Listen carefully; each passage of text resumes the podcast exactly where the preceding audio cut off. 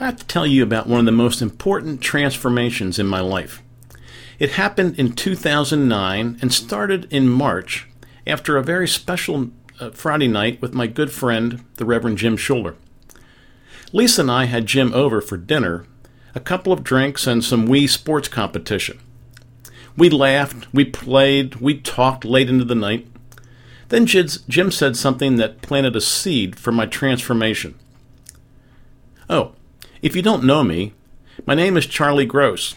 Thank you for spending some time with me in this creativity podcast series. This is my 64th episode. Well, I offered Jim a second, maybe it was a third beer, and he turned it down. He said that beer can keep him awake at night. Well, that seed thought immediately took root and started growing like a bamboo shoot. I wondered if my evening relaxation habit of enjoying a couple of beers after about nine o'clock was interrupting my sleep.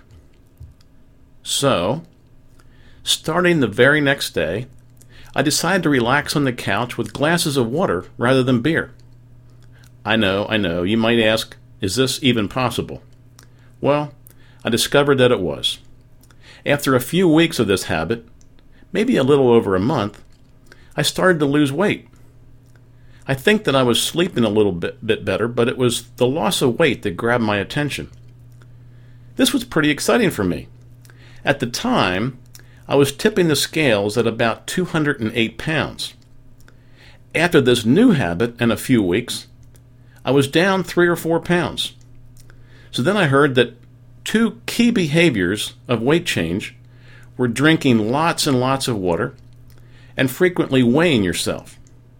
So, I ramped up my glasses of water and trips to the bathroom. Scales, that is. Oh, I then added the basic lunch menu of a nice salad and an apple. And oh, yeah, water. Well, my weight kept going down. Then I started getting up earlier, since I had a better sleep, this was possible, and spending 35 minutes on the treadmill weight went down some more. Then I started getting some dizzy spells. Oh, yeah, forgot to tell you this. I was taking blood pressure medicine for about 10 years, so my heart doctor cut the dose in half. Well, I kept this routine up, and in September of 2009 had lost about 20 pounds and was completely off the blood pressure medicine. Well, I'm now in an outrageously healthy routine and shed 35 pounds and teeter the scales around 172 or 173. That, my friends, is only 8 pounds more than my high school graduation weight 39 years ago. Well, I have more energy. I'm getting a new set of clothes. I have a whole new look and a transformed life. All because of a comment from a good friend. Thank you, Jim. You gave me a great gift, and I'm grateful. It makes me wonder what other small behavior changes can I make to reap other rewards? What else can I learn from conversations with friends? How about you? What might be possible in your life? How are you sleeping? How are you working? How are you serving this world?